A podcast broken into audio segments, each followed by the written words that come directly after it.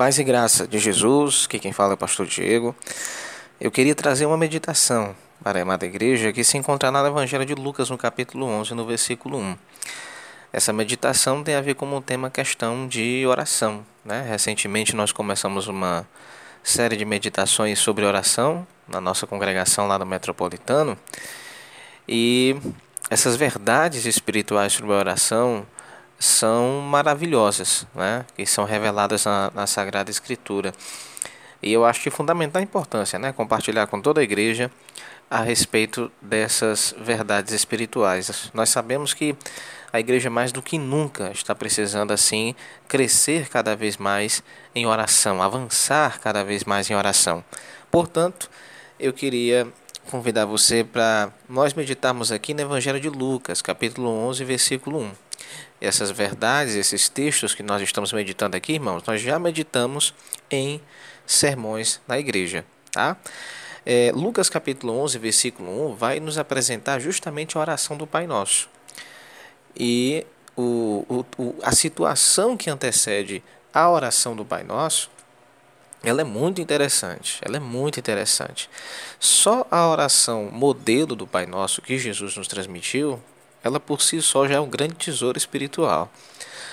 Mas o momento em que Jesus foi convidado a ensinar os discípulos a orar também nos chama muita atenção. Eu quero meditar com você sobre isso. Veja então Lucas 11:1, onde a Bíblia diz assim: E aconteceu que estando ele a orar, num certo lugar, quando acabou, lhe disse um dos seus discípulos: Senhor, ensina-nos a orar, como também João ensinou aos seus discípulos. Então, perceba que Jesus estava aqui tendo um momento devocional, um momento particular de oração. É interessante que o apóstolo Pedro vai dizer, Jesus também vai dizer, que Jesus nos deixou as suas pegadas para que pudéssemos segui-lo. O próprio Jesus também falou que nós deveríamos imitá-lo, deveríamos segui-lo, deveríamos obedecer os seus mandamentos. Então, Jesus ensinou não só por palavras, mas também ensinou por obras, ensinou pelo exemplo. Se Jesus então ensinou para a igreja pelo exemplo, ensinou a igreja pelo exemplo, então nós já vemos aqui uma primeira grande verdade. Se Jesus, como Filho de Deus, tendo íntima comunhão com o Pai desde a eternidade, como homem, ele nos ensinou que todos nós precisamos reservar esse tempo especial com Deus em oração. É muito interessante, irmãos, pararmos para pensar o fato de que Jesus ele tinha uma comunhão íntima com o Pai, direta com o Deus Todo-Poderoso, que talvez nem o obrigasse a ter que parar, se reservar em um lugar para poder dobrar os joelhos em oração. Jesus não precisaria disso se formos meditar na questão da sua íntima comunhão com o Pai, com Deus. No entanto, como ele veio como homem também para nos mostrar novamente como deveríamos ser na presença de Deus, todas as atitudes de Jesus são com o objetivo de ensinar. Então, veja, se o próprio Jesus, homem, viu a necessidade de reservar um tempo em oração, quanto mais nós. Quanto mais nós. Então, eis aqui a primeira grande verdade. Jesus nos ensina que precisamos, independente das circunstâncias, sempre reservar o nosso momento é, particular em oração, certo?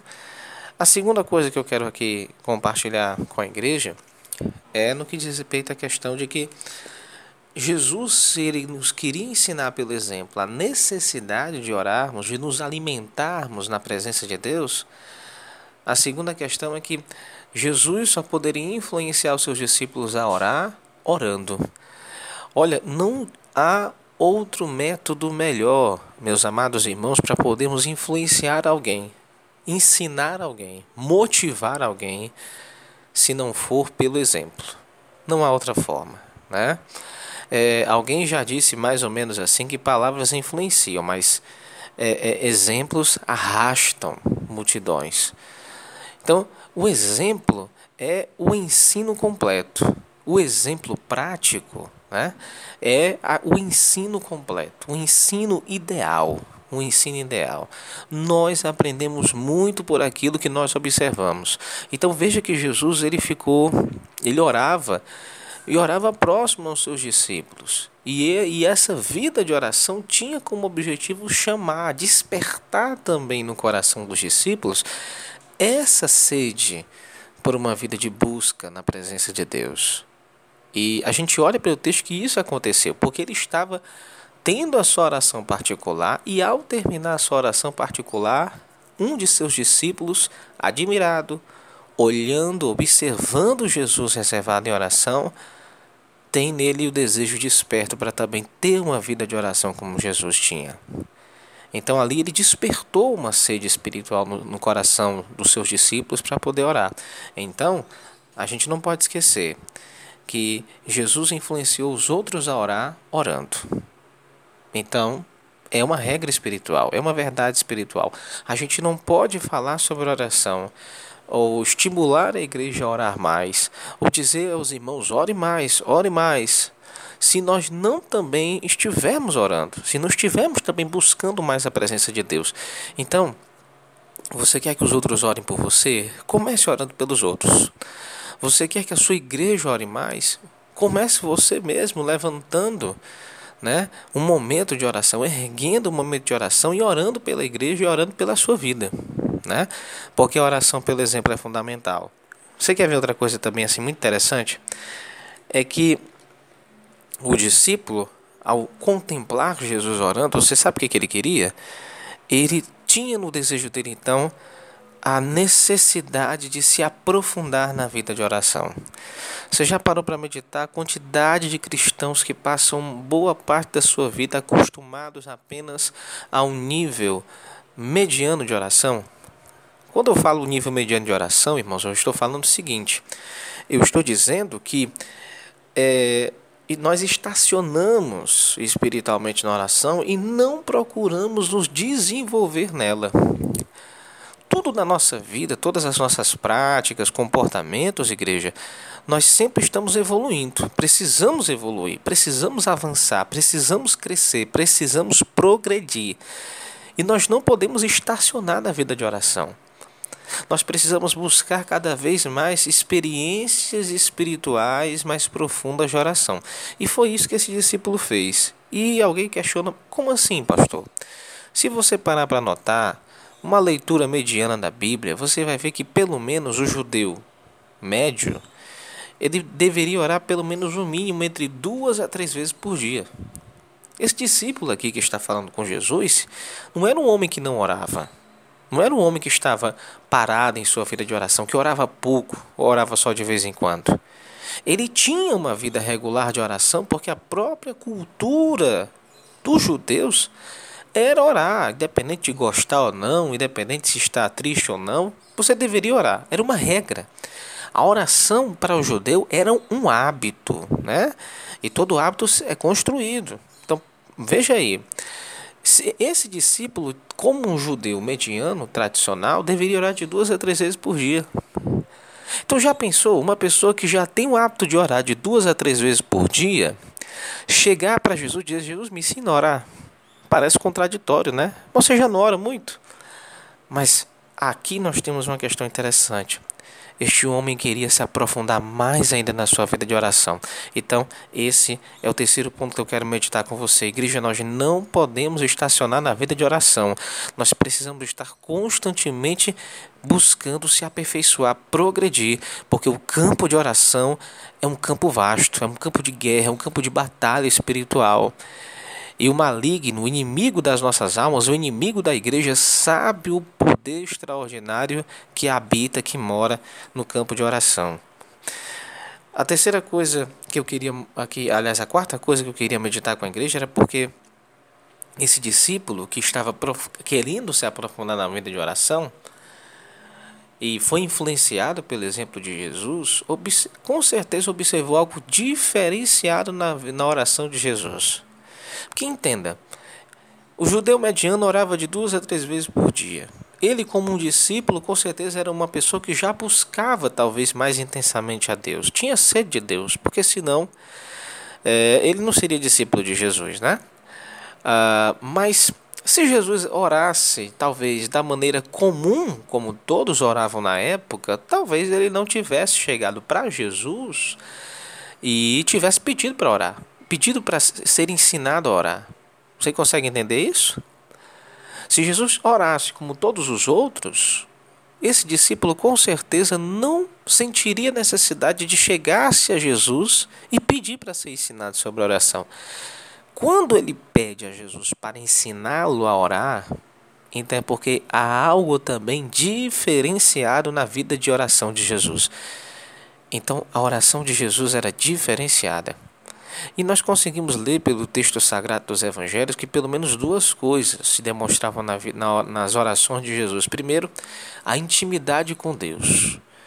Jesus orava e orava como alguém que conhecia o Pai face a face.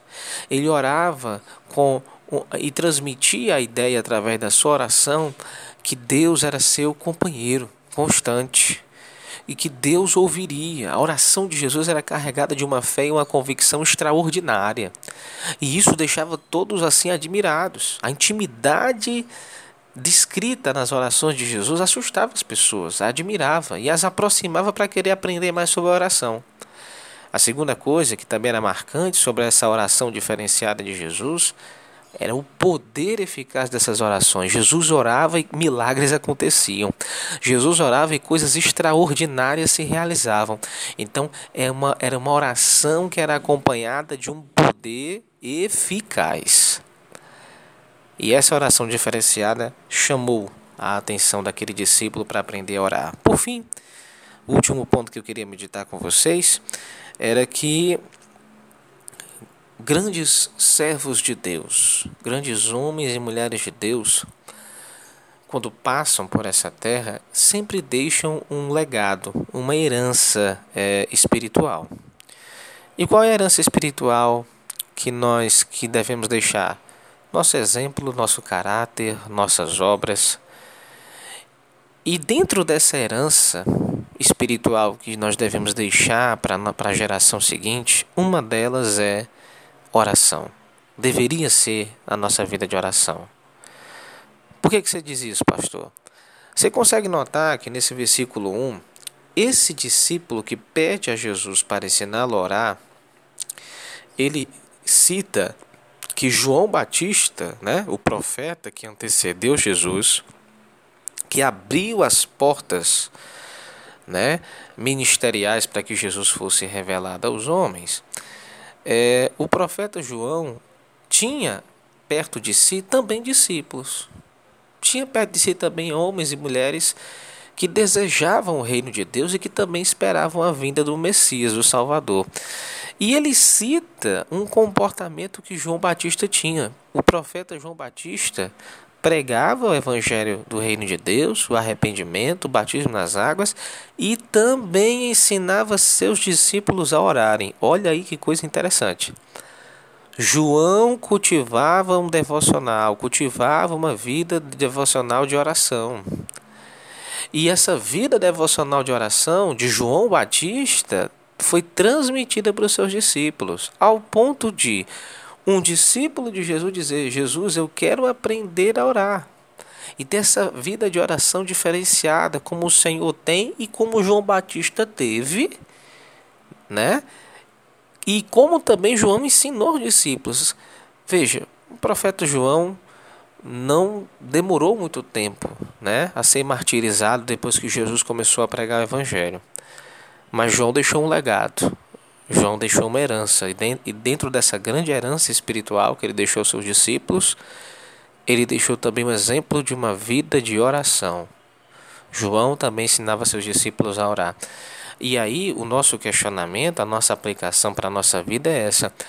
A gente pode dizer que quando um dia partimos para a eternidade, que também a nossa herança espiritual dentro né, do baú da nossa herança espiritual, deixado para os nossos filhos, deixado para a igreja, vai estar dentro desse baú da nossa herança, do nosso testamento espiritual, uma vida de oração?